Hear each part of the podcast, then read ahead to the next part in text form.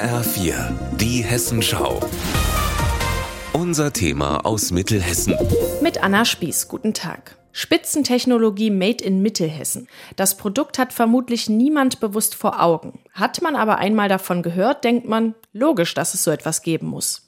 Die Kirchhainer Firma Emco Wheaton stellt Verladearme her.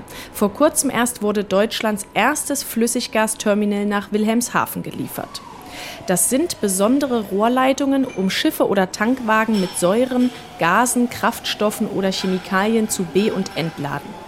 Geschäftsführer Harm Stöver erklärt an einem Modell, wie so ein Verladearm genau aussieht. Er besteht im Wesentlichen aus der sogenannten Standsäule, dem Innenarm und dem Außenarm und er kann dann hydraulisch angetrieben von der Landseite aus zum Schiff rüberschwenken und dann den entsprechenden Flansch von dem Schiff greifen über eine Anschlusskupplung und kann dann auch den Schiffsbewegungen durch Wind und Wellen jederzeit folgen. So ein Arm wiegt 25 bis 70 Tonnen, ist zwischen 15 und 30 Meter hoch und besteht aus Edelstahl oder anderen Stählen. Und das alles wird in Handarbeit in Kirchhain hergestellt. Hier wird sehr viel manuell gemacht. Wir haben natürlich eine Reihe von Lieferanten, die europaweit uns zuliefern. Aber der Zusammenbau wird hier manuell und mit elektrischen Geräten natürlich gemacht. Das Schöne daran ist, wir sehen jeden dieser Arme, bevor er auf die Reise geht. Die Standsäule wird meistens in Häfen fest installiert. Die beweglichen Rohrleitungen können dann an verschiedene Schiffe angeschlossen werden.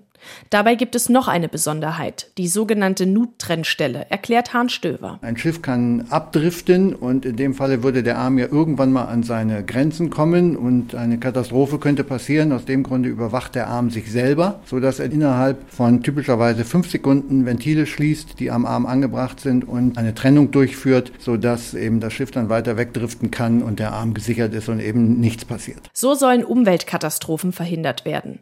Die Verladearme werden weltweit weltweit eingesetzt. Kunden sind üblicherweise Raffinerien, chemische Fabriken oder Ingenieurgesellschaften, die komplette Terminals für Endkunden aufbauen.